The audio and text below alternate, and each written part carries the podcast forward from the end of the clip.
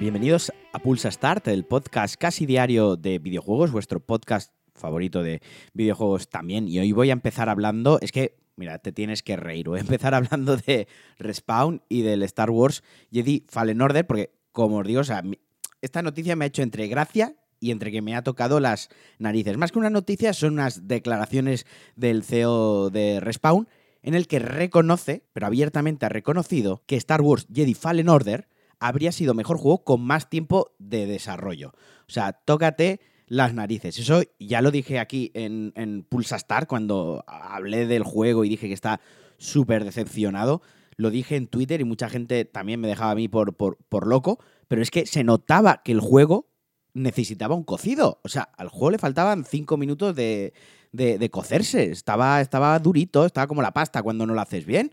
Y han reconocido que esto se debe a que lo querían tener para la época de Navidades. Vaya por Dios, nadie se lo podía esperar. Querían que saliesen con Navidades, con el estreno de la película, con el estreno de la serie del Mandaloriano, todo demasiado encajado. Y al final, pues oye, el juego lo, lo achacó. Ellos reconocen que el juego les ha salido bien, reconocen que si lo lanzaron así es porque sabían o esperaban que la crítica y los jugadores lo iban a recibir bien, pero que les queda esa espinita de saber que con más tiempo y más trabajo el juego hubiese sido muchísimo mejor.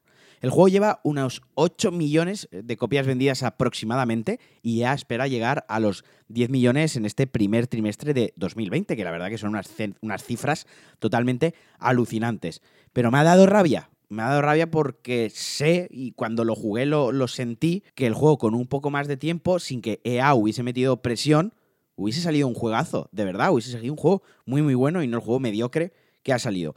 Pero bueno, al final el tiempo muchas veces eh, da la razón y, al final lo han reconocido. Y bueno, pues, pues eso. Espero que, a vosotros os gustase el juego. Espero que a vosotros lo disfrutaseis más que yo, porque yo simplemente nombré el juego y me cabreo. Y esta noticia me viene muy al pelo porque además se ha sabido que desde 2017 EA eh, e ha cancelado tres juegos de Star Wars, pero además ya ha dado vía libre, ya se ha confirmado luz verde para la secuela de este Star Wars eh, Fallen Order. Como os comentaba, ya se van, se van a poner con la secuela a trabajar en ella y además hay un pequeño proyecto, lo han definido como más pequeño, más discreto de otro estudio también relacionado con Star Wars, en el que se está trabajando. Así que tendremos dos juegos más de Star Wars. A ver qué tal salen. Yo ya no soy optimista, la verdad, yo ya no tengo ilusión, he perdido la ilusión por la vida y por Star Wars entre la última película y entre el último juego. Pero bueno, al final saldrá y me emocionaré y tendré ganas de jugarlo. Os iré contando todo lo que se vaya sabiendo sobre todo este nuevo proyecto, este modesto proyecto más pequeño e inusual como lo han definido.